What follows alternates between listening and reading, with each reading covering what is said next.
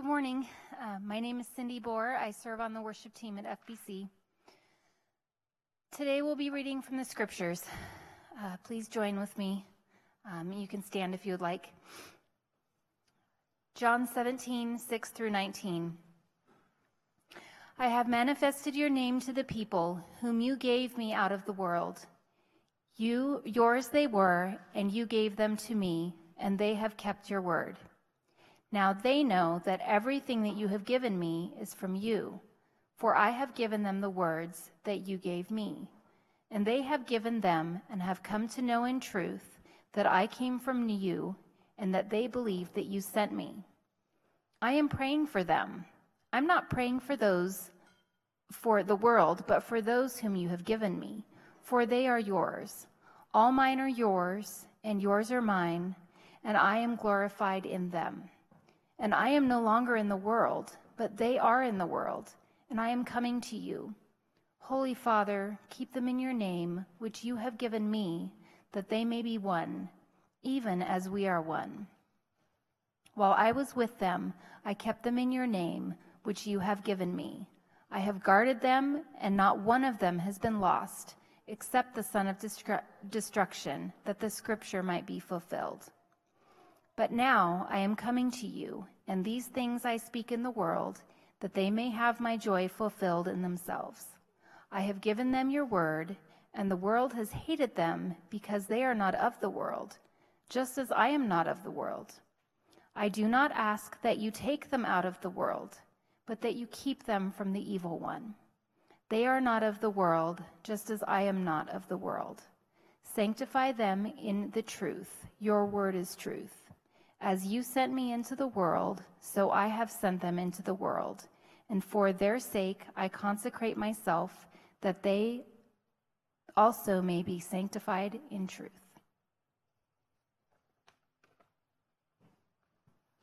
Thanks, Cindy. You may be seated.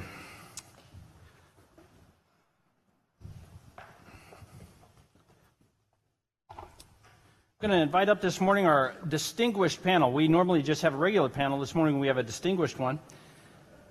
So we have Kylie Joe Flenner, uh, Director of Children's Ministry. All the Kids Zone kids are excited. Yay, Kylie, Miss Kylie Joe's up front. Told them they couldn't get away from me. Yeah. And then uh, Pastor Jeff, Associate Pastor here at FBC. Wave so they know which one you are. It's not going to wave. Okay. I didn't say it. And Pastor Seth, he's director, uh, pastor of worship ministries here at FBC. Have a seat. So this morning we're going to be talking about uh, in the world on mission. We have a couple of passages we're going to look at uh, this morning as well. As our panel is uh, discussing, I want you to be aware that you can interact with what's going on in the panel. You can send questions or comments. And the phone number is on the screen, uh, whether you're at home, uh, it's on your screen, or here in the worship center. It's 541 630 3029 and that will stay up there during the uh, discussion here on these scripture passages. So if you have a comment or a question, feel free to text that comment or question to that phone number. Pastor Todd is somewhere in the room. Uh, there he is, waving his hand in the back. And he is curating those questions, which means he only sends me the ones he feels are worth uh, reading. So if I don't read your question, be sure to stop Pastor Todd after church and let him know what you let him know what you think. So the reason we're having this discussion is October 31st, as we do each year on this day, we have a harvest festival. So this evening in our gym and in our parking lot, we're having a harvest festival in which hundreds and hundreds of families will join us here at the facility getting lots and lots of candy. And so the question sort of comes up, well, why do we do that? Well, why do we do that? Obviously, everything we do ought to be considered, especially in light of Scripture.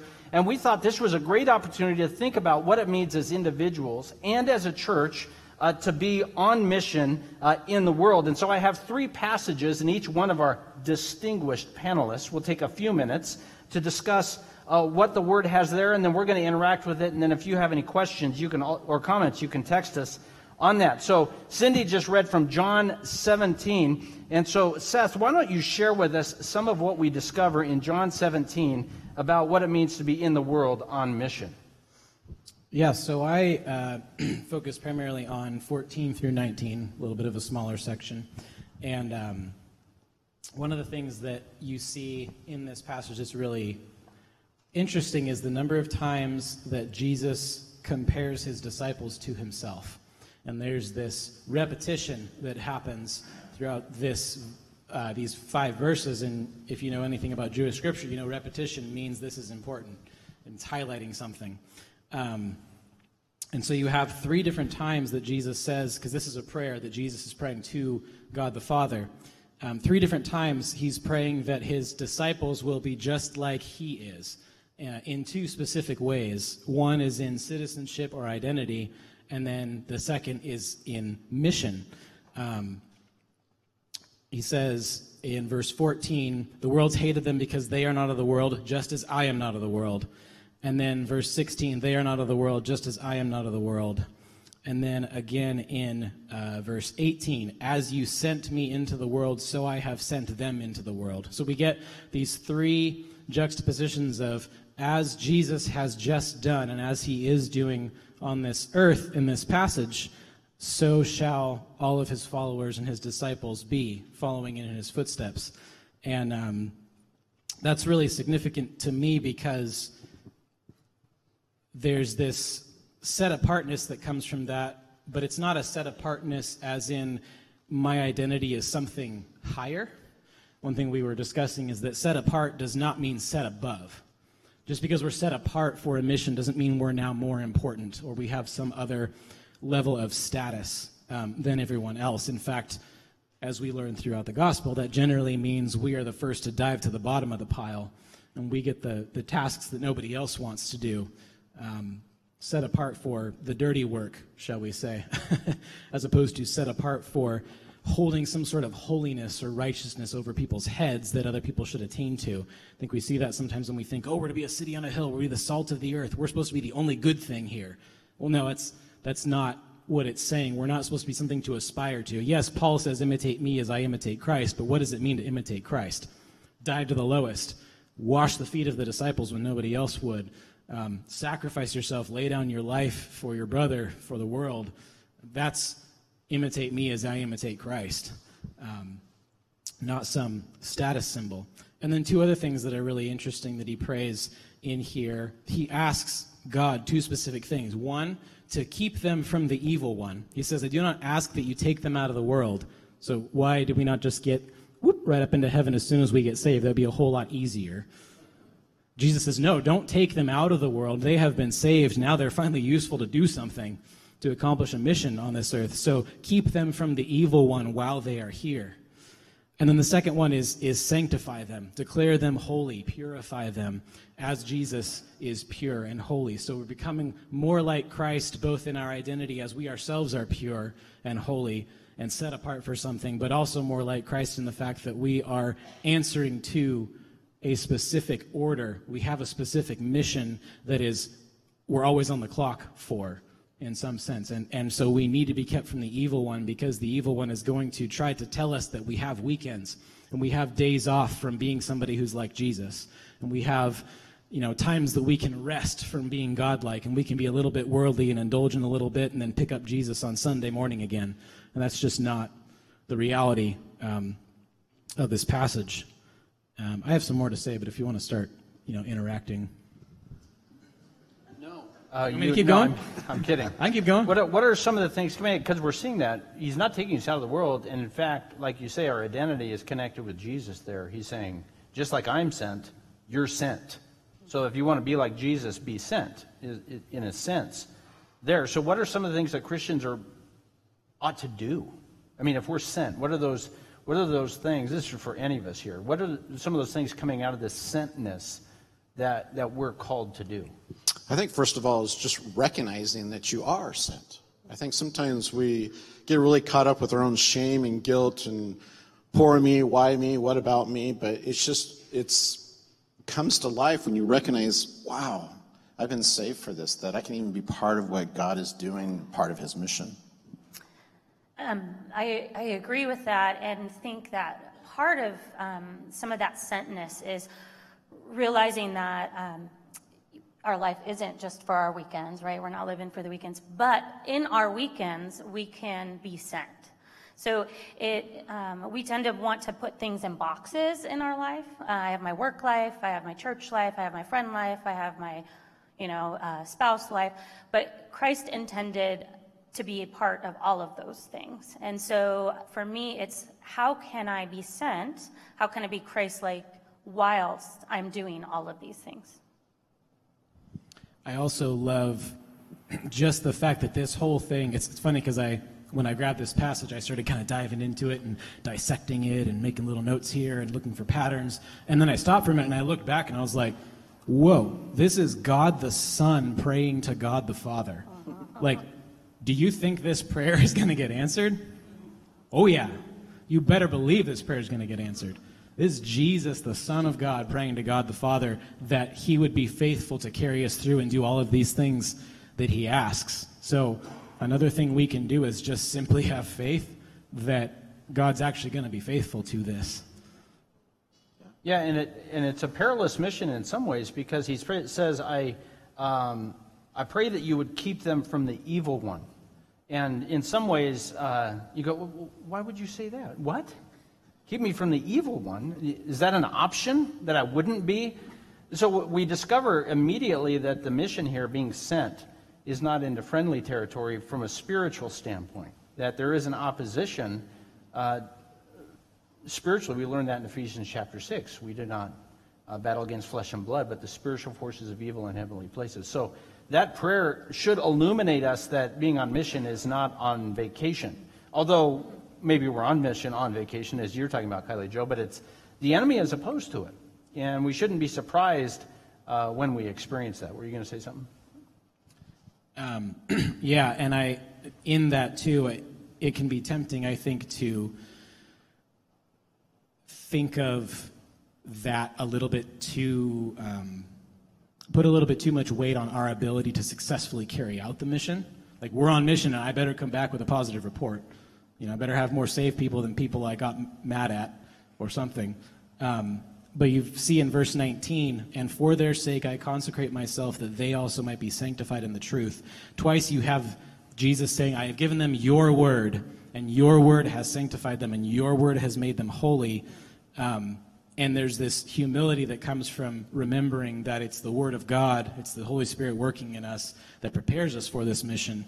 Um, I think for those who are maybe not as gung ho about evangelism, or more on the introverted spectrum like I am, the hope in here is that we don't have to clean up our act to be effective on mission. We're not, God is doing the sanctifying work, and we're on mission from the moment that we repent and believe. There's no uh, training camp per se that we have to go through in order for us to be okay now you're a lieutenant now you're a captain now you're a commander now you're special ops like we we like to you know categorize people that way sometimes. Oh, the foreign missionaries, they're the special ops, they're the Green Berets.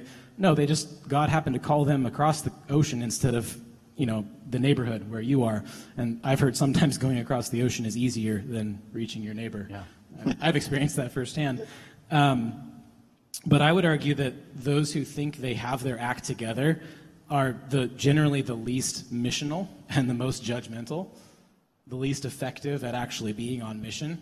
When they think I'm the light of the world, I'm the salt of the earth, I've got it together, and everyone needs to follow my example, and and then they end just up being people we don't want to associate with, and and the reason people are mad at Christians and hate Christians is because you've got people like Westboro Baptist, you know, picketing funerals of soldiers and crazy things like that under the name of God because they've got it right somehow. They're the beacon or the lighthouse. And it's just not, it's just not the reality of what me, makes an effective disciple and an effective person to reach the world. Yeah, and I agree with that 100% because um, just even asking everybody here, there's probably a time where somebody's come up to you and said, There's something different about you. I don't know what it is, but there's just, there's something different about you. And you're sitting there going, No. it just can't be, you know. You don't know my life, you know, there's no way. And I had that one time in, in high school where this uh, guy came up to me while I was working and he goes, There's something different. I've been coming in here on every Monday night, there's something different about you. And I finally gave in. I was like, Okay, well, you know, I am a Christian. And he's like, I knew it! I knew it! I was in high school. I have no idea. I mean, I was probably foul, you know. I mean, I don't know. I was high schooler, you know, so it's, it's different. One of the, over in Romans chapter 12, Romans 12, 1 and 2, we read this. We've studied it earlier uh, in, the pa- in, in Romans. Um, I appeal to you, therefore, brothers, by the mercies of God, to present your bodies as a living sacrifice, holy and acceptable to God, which is your spiritual worship. Do not be conformed to this world, but be transformed by the renewal of your mind, that by testing you may discern what is the will of God, what is good and acceptable and perfect. So the question then becomes how do we understand Jesus' mission to us, which is be sent into the world? On the other hand, the Bible is also quite clear don't be conformed to this world. So, how, how do we do that? What's the, the reality of our experience as believers? Where on the one hand, he's saying, go into the world and you're going to have to go in to the world. How do we do that while at the same time honoring what the scripture is calling us to do, which is don't be conformed to the world? I think um, that that passage, the be transformed. Um, sometimes that transformed is different than what we assume. You had mentioned earlier the set above. You know, the transformed to be set above rather than set apart. And if we're being transformed as Christ, and we look at Him as the example, then we see Christ was definitely in the world. I think of the women at the well. I think of letting the children come. I think of all of the different opportunities that Christ had to be a part of the world that he was in and to speak, um, eh, you know, give to Caesar what is Caesar, you know, to speak the truth. Um, and that's what's being transformed by the Spirit and living in the world. So if I look at that, I think um, it's changing my perspective of set apart and not set above um, and living in the world in such a way that we can um, share that transformation with others. I don't know. And I think you can, this is a terrible analogy because I just came up with it, but if you take an ice cube and drop it into a glass, it's still shaped like an ice cube. If you melt that ice cube down, it conforms to the shape of the glass. So you can be in something and not be the same shape yeah. as that thing. And I think that's, I think we get a little bit too concerned sometimes that because we are being influenced by the world around us that we're going to get stained we're going to get dirty we're going to and and that is i mean that's why he says keep them from the evil one because there is going to be that attempt. But we were having a conversation and preparing for this like so where do you draw the line? Do you do you wait outside the strip club for the stripper to come out and then you and then you witness to them? Or like how do i stay unstained and how, how do i you know, where do we draw those lines? And a lot of it is a gray area, and I think that's why it's so important and so powerful that twice in, in the passage I'm studying, Jesus says, I've given them your word. I've given them the word of God, and you need to keep them from the evil one, and you need to be sanctifying them, God, in, in your truth, because the, the bottom line is we are going to come back from battle with some stain. We I mean, no soldier ever goes into battle who's worth his salt anyway and comes back without at least dust on his boots, let alone maybe his buddy's blood and who, who knows what else. And, and that's just, that's the reality of war. And I think we can get so concerned about keeping our shoes clean or keeping ourselves clean, thinking too much about that set apart as set above, unaffected by what's going on. I mean, I don't, I don't know how you expect to be a good friend to anybody who's not a believer if you're not, or even just a friend at all, if you're not able to just sit in the grief with them and let that affect you and you know be moved to be with people where people are at we probably will stumble. Some of us will. And i think god's a little more okay with that than we are as we think about how we reach the world. That being said let's not just absolutely melt to every wind of doctrine and believe everything out there and you know, go on a suicide mission, so to speak. Um, That's good. And then I was just thinking through uh, through both of these connection at the beginning of that passage is uh, this is our spiritual act of worship, and I was just thinking about the worship component. And uh, we we are naturally worshipers. We're either worshiping in the flesh or worshiping God's glory and who God is and, and the work of Jesus Christ in our life. And, and so it's a, that tension of glory. And uh, there's things in this world that we want to naturally connect to because it's just, it's glorious. Um, when's the last time you've been in Costco?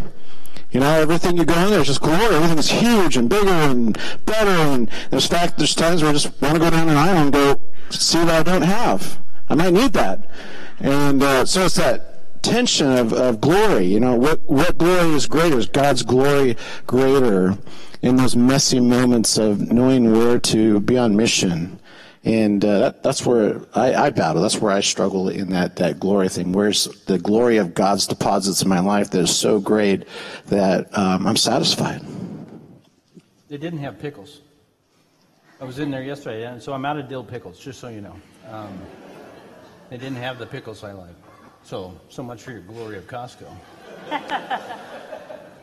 That's terrible. I'm sorry, Jeff. I didn't mean to pick on you. No, I did mean to pick on you. So, uh, John 17, this is the place where oftentimes we quote, in, in some ways, sort of misapply or misquote the verse, be in the world but not of it. And we end up creating a, a moral that's opposite of what he was saying. Yeah. So he was saying actually be in the world, and what we end up doing is saying don't be in the world. And the tension is Romans 12 says don't be conformed to the world. Jesus did not say when he left, huddle up. He said, go. And what Christians tend to do, and one of the ways we can evaluate this, is every single person in meaningful relationship in my life a believer. And the question is, what happened where I created a context in my life where I have no meaningful friendships with people who need Jesus? So, one question on this before we move to Kylie Joe's passage, somebody texted in. Well, what does that look like at work? uh, on vacation, uh, and on the golf course, uh, at the movie theater? What does it look like to be in the world but not of it? How do we live the gospel in these contexts? And maybe one or two examples at most, because we got to get to the next section. But any ideas? Are you getting ready to go? Well, I just I have a simple one. Mm-hmm. I, I, think um, that that I've experienced probably more than once. Um, oftentimes, when you are in a, in a workplace, when I was, you know, not full time at the church, when you're in a workplace with non-believers, um, there's an assumption that you're going to to be this set above instead of the set apart, right? Um, so my heart has always been to to love others and to to try to be real. Um, and so that sometimes lends itself to being part of the world is recognizing when I make a mistake or a sin, um, that I just own it even though it's going to sound weird to them. Um, so the example being, you find yourself talking about the other coworker and it may be not appropriate and you realize you've said something a little bit, bit gossipy right yeah or a um, lot and it right jeff and you know yeah. when we're talking so so the, but the reality is um, for the non-believing coworkers they go oh well she's a hypocrite just like every other christian mm-hmm. i know but I find myself using that as a learning opportunity. I stop and I say, you know, hey, I, I shouldn't have said that. I'm sorry. And they all, what? What? You didn't say anything wrong. Well, I, I know I might not have said anything inappropriate, but what I said wasn't edifying. It wasn't nice to that person. And I'm going to work better on not doing that. By admitting that, suddenly that changes a perspective. I'm admitting I'm in the world and I sometimes will complain about people here or there, but the reality is I have a Christ who saved me through that and I can admit it because I have a Savior who did the work for me. It's not me trying to be perfect because I'm going to be a hypocrite, but He isn't. Right. So. so, if as Christians we have confidence in the gospel, we hope one of the disciplines we have is to be fast repenters. We sin, and we want to learn by God's grace to repent and own it quickly one of the things you're, I think, is a fantastic example of what we're saying is in the workplace, our testimony for Jesus might be that we don't do certain things, but actually we're also a fantastic testimony when at work we're fast repenters. Yeah. When I've done something wrong, when I've blown it, since I have the gospel, I can much quick, more quickly go to my boss, go to my coworker, and say, "That was wrong," and I would hope that I can mend fences with you. I hope I can make it up uh, but I need to ask your forgiveness, and I hope not to do that again in the future. So that many of us as Christians think, well, if I blow it at work and admit it, then the name of Jesus is going to be uh, marred. Actually, no. To own it and trust in God's grace and have confidence in the gospel, uh, I think bring, brings great glory uh, to the Lord. Uh, Seth, you get the last word on this.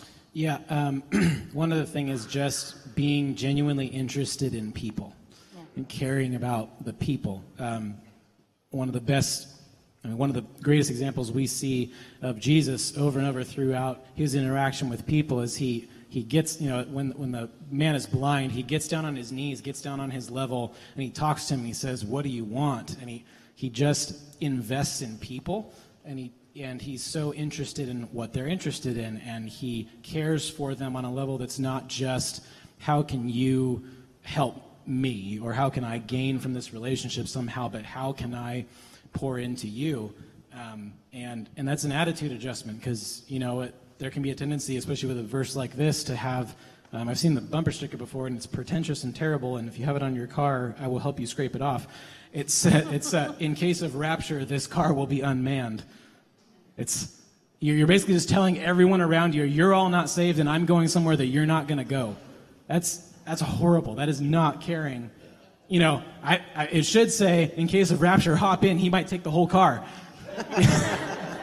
you know, we should be for people, to save people, to care for people in what they're caring for, um, genuinely loving them as Christ got on their level, looked in their eyes, and genuinely cared for the people, the person, the heart. That's good. Um, uh, one author put it this way have friendships with non believers that is not based on whether or not they get saved. That, you know, it's okay to continue. I shared the gospel with them. They said, no, okay, moving on. That's a little utilitarian, that's, and that's not terribly human. It's, you know, continue to pray for them and, and have a friendship because they're people. And that's uh, one of the things Jesus did. Two comments that came in via text, and uh, then Kylie Joe, you're going to uh, take over. Uh, one, one comment just really is great. One thing we need to recognize is that believers, we're saved sinners. We're not home yet. And we're not better than, kind of references what I've said, we're not better than or above others we're just sick people who found the cure. And I think that's a really good perspective to recognize we're just offering hope that we found. And if we hadn't found it by God's grace, we'd, uh, we'd still be in a world of hurt. Uh, someone also references this great point says, Sanctification is a result of the truth of God's word. So, in the sentness, the importance of Scripture remains central. And I think that's a really good uh, point. John 17, 17. Scripture has to be a central part of the believer as we're sent. And we see that in Jesus' life. Everywhere he went, Scripture uh, was in place. So, Kylie Joe, let's move on to the next one. This is 2 Corinthians 5, 16 to 21. I'm going to read it. If uh, you want to follow along in your copy of Scripture, you're welcome to. It says this From now on, therefore, we regard no one according to the flesh. Even though we were once regarded uh, Christ according to the flesh, we regard him thus no longer. Therefore, if anyone is in Christ, he is a new creation. The old has passed away. Behold, the new has come. All this is from God, who through Christ reconciled us to himself and gave us the ministry of reconciliation. That is, in Christ, God was reconciling the world to himself, not counting their trespasses against them, and entrusting to us the message of reconciliation. Therefore, we are ambassadors for Christ, God making his appeal through us. We implore you on behalf of Christ, be reconciled to God. For our sake, he made him to be sin who knew no sin, so that in him we might become the righteousness of God. Kylie Joe, why don't you share with us from this passage? Yeah, when I um, looked at this passage, um, several things stood out to me. And um, it's kind of this idea of the perspective change. We talked a little bit about the set apart and the set above and how we're to be set apart. Um, and the first thing that he addresses is um, that we're a new, re- new creation. So then it kind of got me thinking, what's the world or flesh view? And oftentimes, when I would think of the world or flesh view, when I think of my old self, I think only of the sin, the evil, the yucky stuff that happens, which is true, right? However, if you look at the world's perspective, the flesh view, um, all you have to do is look at children. I, I happen to work with them. Um, even before they are old enough to talk, they've already figured out how to sin, and they've already figured out how to order their life so that they can get what they need. Um, or if you look at the animal kingdom, right, there is an order. And we as people, our old view is looking at that order and where do I fall in the quote unquote pecking order? Am I top dog, middle management, lowly totem pole? So when I when I thought about that, and then I looked at we are new creations. that means my perspective has got to change. So not only um, is that the most important thing, being saved by um, Christ through the reconciliation, right? But it's also changing that perspective of how we look at the world. It's integrally changing how we look at the world and looking it through Jesus' eyes. He didn't look at the world and order people. Here's the lowly person, here's the high person, here's the Pharisees. I better go be best friends with the Pharisees. He didn't. He saw people as a whole that needed to be saved. Um, in Kids Zone, since my Kids Zone kids are in here, we talk a lot about um, Romans 5 8. While we were yet sinners, while we were yet sinners, Christ died for us. I was no better than anybody else. I was still a sinner when he died for me. And that really helped change my perspective of whether I was set apart or set above. Um, and so when I take that lens and then move on through um, to the, you know, what I see the main part of this passage is it's what do we do? What is our job?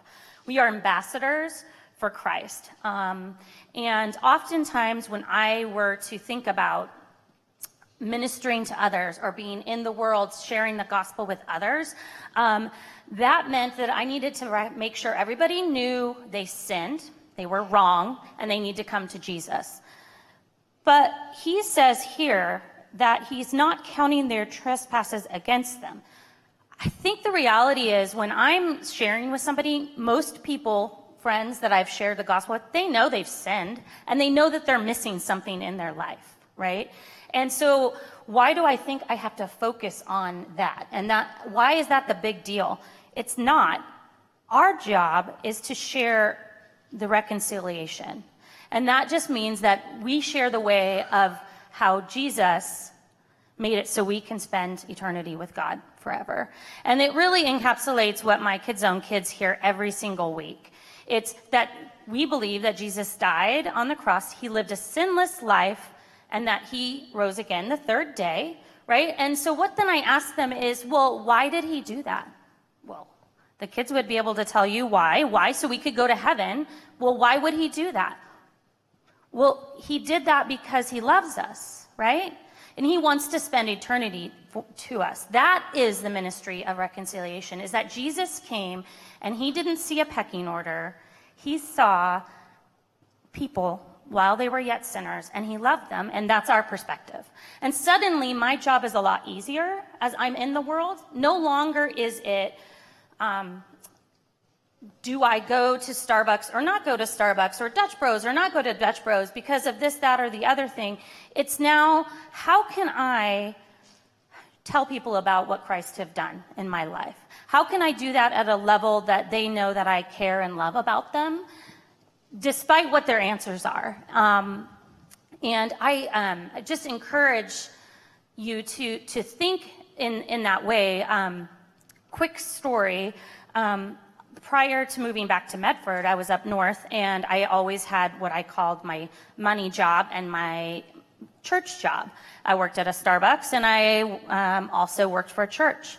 And um, it was off often an interesting conversation because I was a manager at Starbucks and they couldn't figure out what I would do or why I would choose to do what I did, right?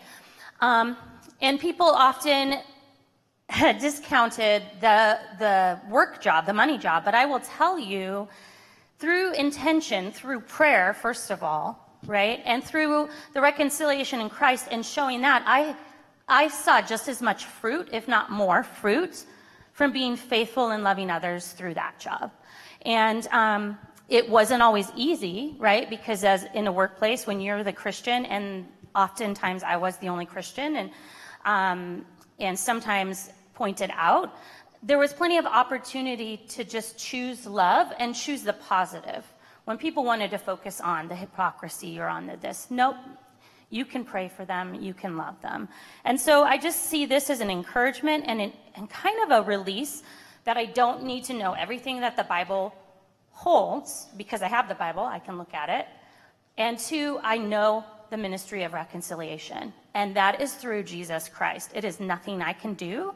So I don't need to know how many people um, I've led to the Lord. I don't need to know how many kids that came to VBS made the decision for the first time because my heart is a reconciliation of the gospel. The numbers will come and go, but the gospel will, will stay. So. Somebody texted in uh, this question, and this uh, relates to part of the point you're making, is why are most Christians so judgmental? And I really am offended by that question because it's not most, it's almost all of them. it's, it's, it's really the, the whole kit and caboodle. And really, what it comes down to, this concept, when we're sharing the gospel, we have to address the brokenness, the sin, like we're talking about. But the judgmentalism comes when I need, Jeff, I need you to come to Jesus so you'll finally agree with me on this point. What's annoying is how Jeff's brokenness bothers me. That's not reconciliation. No. Because what the problem is, is Jeff's brokenness offends God. And the judgmentalism is when I need Jeff or whoever to get saved, so my life is easier. I need my coworker to get saved so he's not such a, a meanie. And I need my uh, children to get saved so they'll be more obedient. And, uh, okay, see how that works. Um, and that's where we come across you know as judgmental. Because certainly we're not saying there isn't a place to say no sin is what has separated Right. the relationship with god. But that's the other thing we tend to do is, is say well god forgive me for my sin and he'll also forgive you for yours which obviously is, is much worse than, than i would ever do which uh, number one is theologically inaccurate and secondly it's, it's not it's not appropriate. It's out of line. It, it, it is offensive. Seth what were we going to share? Yeah, e- either that or, or I've also encountered, probably even felt myself sometimes, where the, the, the saved person can basically just be like a notch in your rifle, like got another one into the into the kingdom, you know, and and you're just like marking your holiness based on your effectiveness Yeah. in saving people, and and if someone doesn't respond to the gospel, well, now you've messed with my earning salvation or holiness or what, whatever is actually going on under there. Yeah, it's not your sales pitch because the Gospel of John makes it quite clear it's the Holy Spirit that convicts people of their sin, not us. We don't have a pitch that's going to lead people to salvation. The Holy Spirit is the one who convicts of sin. We're our reconciliators and good news sharers. Yeah, what were we going to say? That's just what I was going to say. That you know, our job is really to share that good news and to share that hope. And and like you were saying, just to reinforce, we all need we need to recognize sin, but as Christ always did, he recognized and gave hope for you know he first often while we were yet sinners he gave us hope and i think um, that is the thing that can get lost when we are trying to gauge our holiness based on what we do. And what that's doing is trying to bring that old self back and forgetting the perspective of the new creation. That wouldn't, that's not a way Christ would interact. What this is a question uh, that pops into my head, and I don't know if it uh, you guys have thought about it a little bit. I feel like there might be more efficient ways for Jesus to get his job done versus letting us take the job of reconciliation. I, you know, so my question is, why do you think he did that? Now, so you can tell we didn't prep this question. Went, what? So why did why did Jesus make us ministers of reconciliation when there probably are more efficient means? Probably there are. There is, definitely, Yeah. yeah. Probably the only way to answer that is just take a moment in your own history, in your transformation, reconciliation work that Jesus Christ is doing in your life. And it's, sim- not as simply, uh, it's um, lifelong and, and hard at times, but it's um, so that we recognize fully, in its full content of, um, of God's grace and his steadfastness for us. Then we can pass that on to others. So it's that phrase, grace upon grace. It's, it's recognizing what the work has done for us. But there's still a better way, Jesus. But in that moment, you start recognizing, oh my goodness, what he's done for me. I can do the same for others. I can pass that on as well. I can reflect the glory of God. Not the glory of Jeff, but the glory of God. Um, You saying that makes me uh, think of a book, and I can't think of the name right now, but um, talks about leadership and how when you are a leader, it's better to lead with multiples because it's harder to, to give yourself the glory. Easier to keep it on God. And I, and I just wonder, and again, God obviously had lots better ways, but this intentional, this community that he's always encouraged, and um, you know, since he created Eve, there's a community, there's a communal aspect to our relationship with each other and with with with God. And I, I don't mean that as far as salvation wise, but in in living life, we are otherwise we would all be on our own little islands. Um, there's something in seeing the reconciliation happen in somebody else's life um, and not that you're the instrument of that, but to see the Holy Spirit work in such a way um, can change you. And I think that it's not only for the benefit of the person maybe who's sharing, but for those around who can say, I, I've seen that person's life change. And they wouldn't change without something major in their life. And then and that then in turn can encourage the community as a whole. Yeah, the, the relationship aspect I think is really important because you see what is the first thing in the creation account that God says is not good? It's when he creates Adam and he's alone. And so he adds Eve, and then he gives the command to both of them to be fruitful, multiply, create nations, create communities. And um, if God chose to, you know, because he could have chose to, like you're saying, set apart a people for himself. I will be your God, you will be my people. That thing you see all throughout the Old Testament. He could have done that by just plucking individual people out like he did Elijah. I like that guy. I like that guy. But then I think what you end up having is this heaven ends up looking a bit like what some of us think is we're all on our own individual cloud and we're all just staring at God. And nobody's, at, you know, we're all standing shoulder to shoulder or maybe even our own cloud miles apart. And it's just like a, a me and God in this new place, but there's a bunch of people having an individual relationship. And my assumption is that in heaven, we're going to have a lot of houses right next to each other, brownstones, however, however they're going to be. And and we're going to spend a lot more time interacting with each other in relationship that is now perfect than we are going to be standing shoulder to shoulder, nobody looking at each other because we're all always just looking at God all the time. Like, that doesn't, I want God, but I don't know that I want a heaven like that because we were created to be, that's the imago Dei, the image of God. We are created to be like God and we long for relationship. And we long for relationship with creations that are like us. And there is a way that God is so much greater and so much different than us that we will never be able to relate to him, I think, in the same way as a human being. And that's not a bad thing, that's because he is God. Um, we will certainly relate to him on, on, on the perfect level that we as created beings can when he comes again and we join with him. But I still think that relationship is going to be different than the other people who are there with us.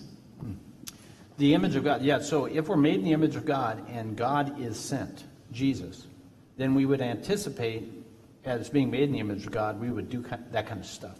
Mm-hmm. So to be in Christ is to be sent. Mm-hmm. And uh, whether or not that's the most efficient way to do it, that's the way it's done, having been made in the image of God. And uh, so that's, uh, that's awesome. Um, someone comments here, just a comment, which is great, so it's not a tough question.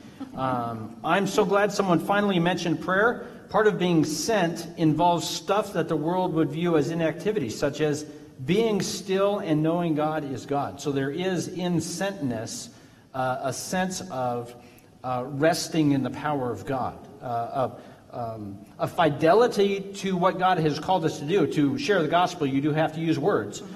But on the response end, God is the one who's going to do the work in, in someone's heart. Um, just as uh, a little uh, example of that. Um, one of the when I first started in my coffee job, um, I was often the only. Um, well, I was most often the only Christian, and often the only, um, dare I say, conservative, uh, heterosexual um, individual. And um, I was a young college student. It was really hard because they liked to make it hard. what I started doing is I wrote all their names down on cards and things about their lives that I could pray for. And before I went into work, I'd park in the scary Lloyd Center parking garage um, and um, lock my doors.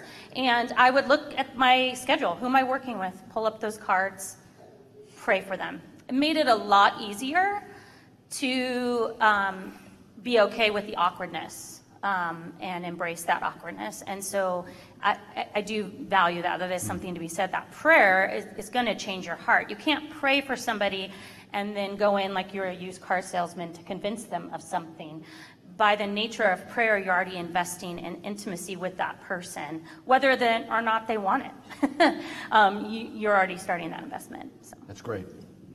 Um, one thing we should recognize from this passage, and Jeff, you're just about up uh, in your passage in 1 Corinthians, what we learn here is that God has made us righteous in Christ. And so how we how does that affect mission? We don't need to be righteous by separating ourselves into a commune. We can engage with the world with the gospel, and we don't have to worry about being made unclean because we have the righteousness of Christ. And I think that's one of the things we've seen, seen historically is believers, well, I've been saved. Now to stay clean, I need to join a church, build a barbed wire fence, and make sure everything in my life is only connected with other believers because I don't want to be tainted. But, but that means my righteousness comes from my, my ability to separate. But my righteousness comes from Jesus, and Jesus is sent.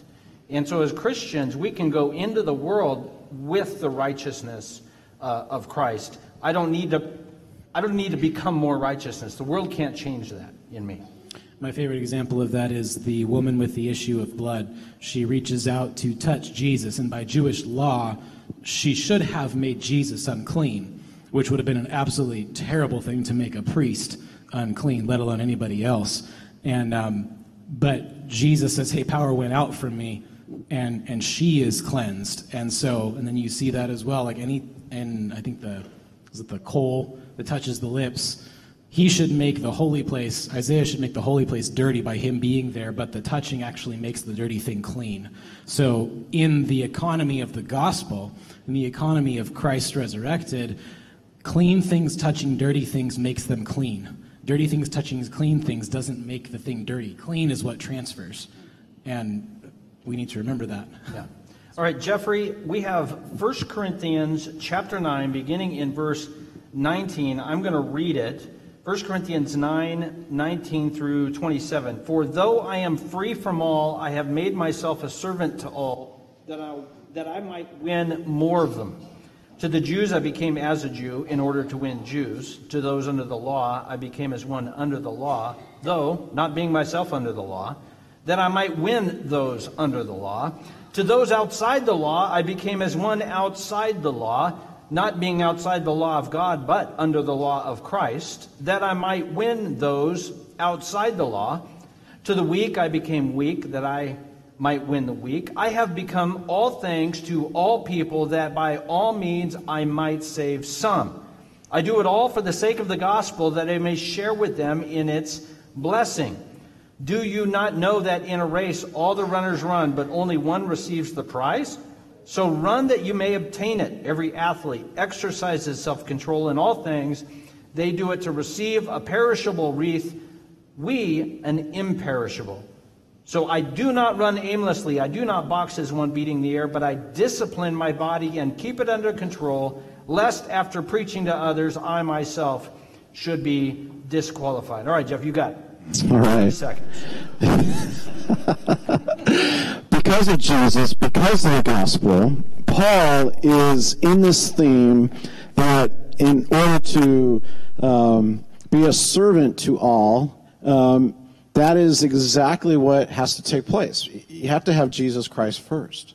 Because if you think about his encounter with Jesus on the road to Damascus, he had that encounter with Jesus, and through that ministry work of Jesus working in his life, uh, you can see where uh, Saul became Paul. Saul was this way at one time, trying to um, uh, persecute the Jews, persecute the work of Jesus Christ, people that belong to the way. And then now he has this encounter with Jesus, and everything's turned around completely. And that completeness leads Paul with urgency to uh, be a servant to all. I know it's a heavy word, servant, but uh, that's where he put it in the text, is that his life is dedicated. Everything is dedicated to this encounter he had with Jesus Christ. It's just beautiful. This, this weightiness of who everything that Jesus is for broken and lost people, Paul got that. And the rest of his life was on course with that to all. And it was really specific to all. But how do we know that? Well, why and why to all and what does Paul mean in regards to this? Well, we can look at the biblical themes throughout. We always see that the kingdom of God is for all. One example of that is Mark chapter 4, 36 through 29. This is what the kingdom of God is like. A man scatters seeds on the ground. And it doesn't take long for us to look at that text and see the seeds as an imagery of uh, God's word and the gospel. Good news to all. It wasn't just for the Jews. It was part of the Gentiles as well, and for the weak, as Paul explains. Then we go back to Jesus Christ again. Jesus Christ is for all. We see that in Philippians chapter 2, 10 through 11. So that at the name of, uh, at the name of Jesus, every knee shall bow in heaven and on earth and under the earth, and every tongue confess that Jesus Christ is Lord to the glory of God forever. The gospel mission of Jesus Christ was for all, under the law of his law. And the gospel mission is based on Jesus humbling himself to death and burial and resurrection for all, not for a special group, but for all. So you see in verses 23 of 1 Corinthians chapter 9, Paul is motivated by the gospel of Jesus Christ. I do it all for the sake of the gospel, that I may share with them in this blessing and in on the gospel mission to be like Jesus was to all, but under the law of Christ supports this motivation. So that key emphasis there is all is very global.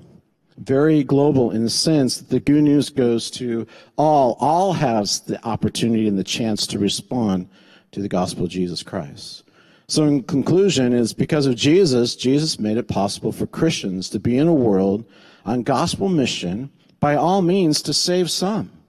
And that should give us great confidence. Yes, Yes, it's really clear. Even Paul even mentions this many times throughout his epistles. We are vulnerable. I get that. We do mess up. This gospel work is messy. But to try to put certain particular moralistic values around that, that's not helpful either. And so we see that Paul is going for it because of what Jesus Christ has done in his life Yeah, the pattern we often see in the book of Acts with the Apostle Paul is he would show up in a city and go in the synagogue. He would share there. Uh, oftentimes he would be run out. And then he would just step next door. Okay, I'll go to the Gentile uh, meeting room or the marketplace or the Areopagus, and, and I'm going to share the gospel there. So he's, he's sharing the gospel. The, the key point there, of course, being he's being intentional. I want to share the gospel uh, with all these folks, and I am going to be intentionally trying to understand how my language and how my habits and how my uh, how I approach the conversation can be most readily received. You know, so what language do I need to speak? And, and someone said, well, we don't do anything missional uh, here at FBC. We just do church. We do a number of things that are very missional. Our services uh, are in English. Have you noticed? So that means we anticipate most, but not all, but most of the people attending the church might speak English. A couple of other things we have done. The lights are on. What in the United States, most people would anticipate if I'm going to indoors for an event, the lights will be on. Another thing is happening. We have heating and air conditioning in here. On any given Sunday, when I'm standing up here, I've got this side fanning themselves, and this side they've got blankets and coats and I get both emails. It was too hot in there and it was too cold. And I said, well, just shut it all off because. And he said, well, how is air conditioning missional? It's how, what do we need to do to have it so people can hear the gospel? And as it turns out, if it's 90 degrees or 40 degrees, that becomes harder. So that's a, a decision based on how do we do something to uh, be missional. So, Harvest Festival, we say, is there a night of the week when most families in our community can go out? I wonder if we could be a part of that. What if we could be a part of people in their going outness and by intention uh, building relationship and connection, especially in our little neighborhood with the people who live around us. So it's it's not an effort to do to do Halloween Christian. That that's we don't have to tie a tract to every piece of. We candy? don't have to. We can, okay. we can, but you don't. You it's it, you know we're not going to. We could celebrate Reformation Day. I didn't wear my Luther costume this morning. Um, but that's not the idea. Is well, look, our community is going out, but our community goes out lots of other times. It's October. What else does our community do? Run by Fichtner Mainwaring at eight o'clock in the morning on Saturday. What's happening? There's about four billion people playing soccer. And so our community is out. So someone might say this, look, our whole community is coming out. I wonder if there's a way the gospel can interact where our community is. That's all that is. It's just saying, how do I connect with where we're at there? Were you going to say something, Kylie Joe? You look like you're, I have to, it's all nonverbal. Okay, go ahead. Whoever wants to say something. You know, it was exact, you, you already said it, but um, it's the, it's, it's also looking at the community as, as people too. Um, so oftentimes, and I, I love this about this church as we're thinking about people, we, we don't just set up, um, we set, don't set up the big events and then just give them a tract and say goodbye. But the idea, especially of our church body, is that community piece. Come in, get involved, get into a community group, life group, um, Sunday school hour, and uh, live a messy life with with us. that doesn't sound appealing, but when Christ is doing His work there, um, that that also is, I think, missional. When we're saying, no, come on, let's live life together, we know it's not going to always be pretty, um, and it doesn't have to. You don't have to come here ready to go. You know, there's that adage you go to church and you're fighting all the way um, from home, sometimes before home, you get here and you put your smile on your face. You know, like we don't have to live our Christianity that way. We right. can be real, and I appreciate that missional intention um, as well. One of the tensions in this passage, I'm going to ask a hard question because I don't want to answer it. There's no time. So, sorry. no, but how do we look at becoming all things as different than conforming? Mm. Because when you say become all things, does that mean I become an alcoholic to reach the alcoholics? Right, of course. Clearly, not. no. Right. So, how do we look at becoming all things versus conforming? Right, and that's clear. I mean, obviously, it's not what he's saying. He's not saying engage with sin to reach sinners. He wants us to understand where people are at. What are the, the connections we can make with people? The, the weak, the outsider. Uh, but, but by the same token, Jesus says, uh, have money so that you can have friends.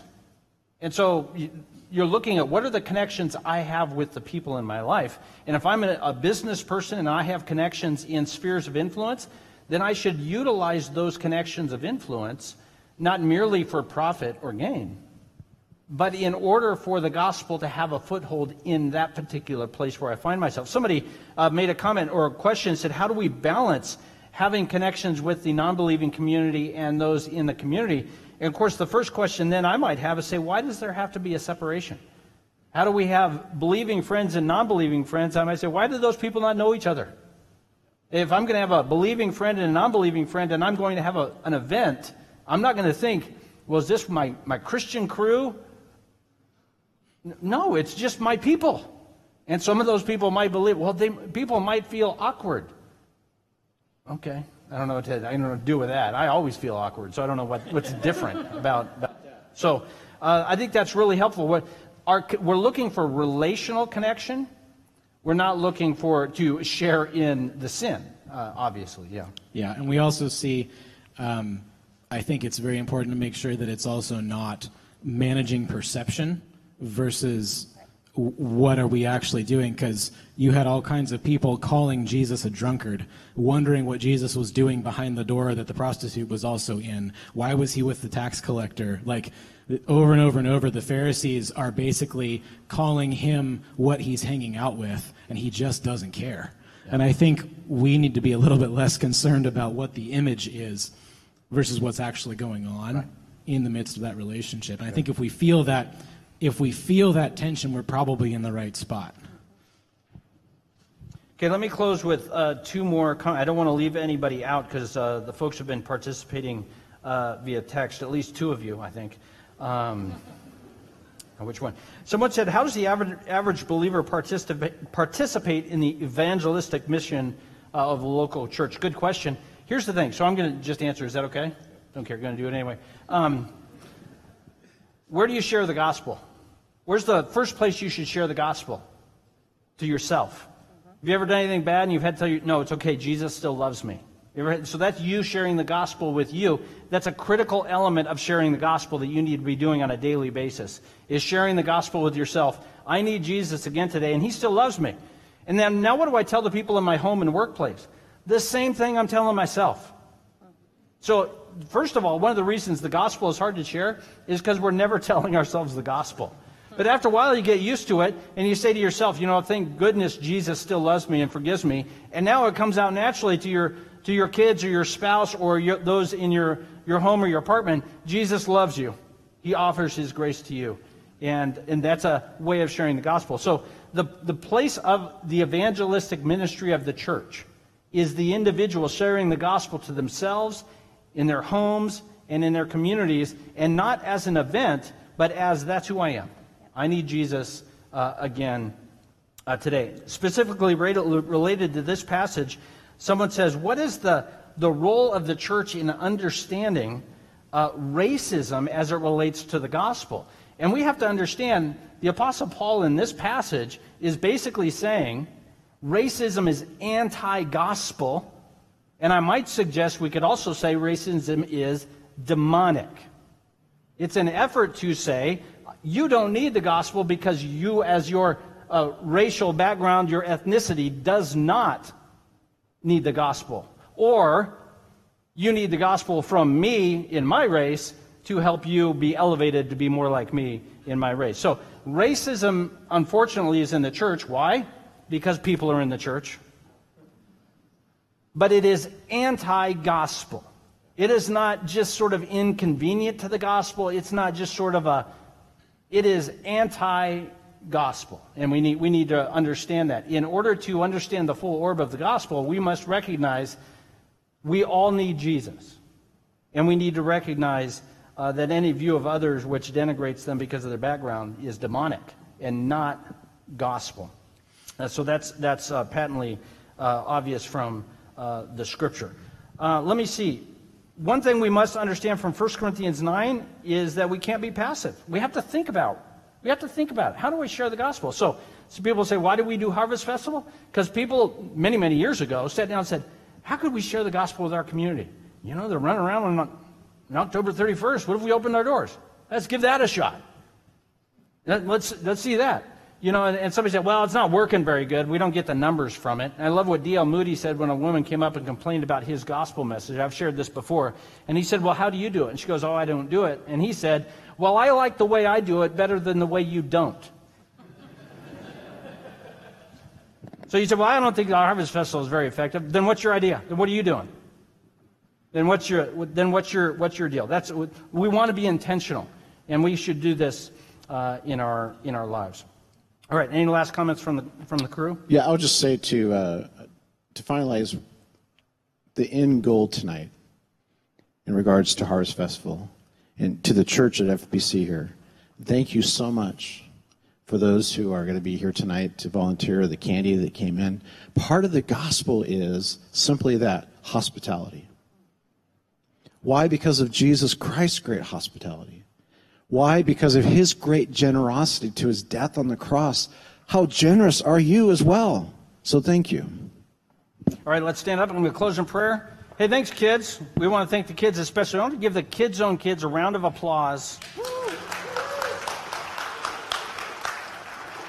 Let's pray. Jesus, we thank you for the kindness that you have shown us by dying on the cross while we were still sinners. God, we would all agree, many of us are experiencing conviction right now about whether or not we have shared the gospel effectively in our lives where we should have. God, would you move us from conviction to encouragement to know you're going to use each and every one of us according to your will? Give us that desire, that passion, that intentionality to share the gospel here and in our uh, homes, in our communities, in our places of work. Uh, all for your glory. In Jesus' name, amen. God bless. See you next week.